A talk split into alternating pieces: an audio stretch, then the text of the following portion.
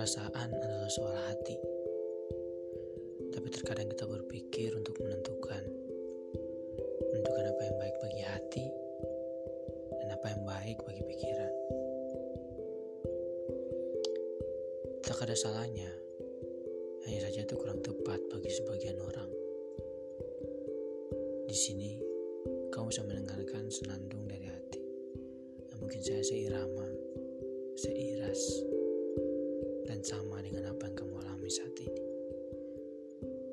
juga bisa memfollow akun IG dari podcast ini, yaitu @senandung rasa satu.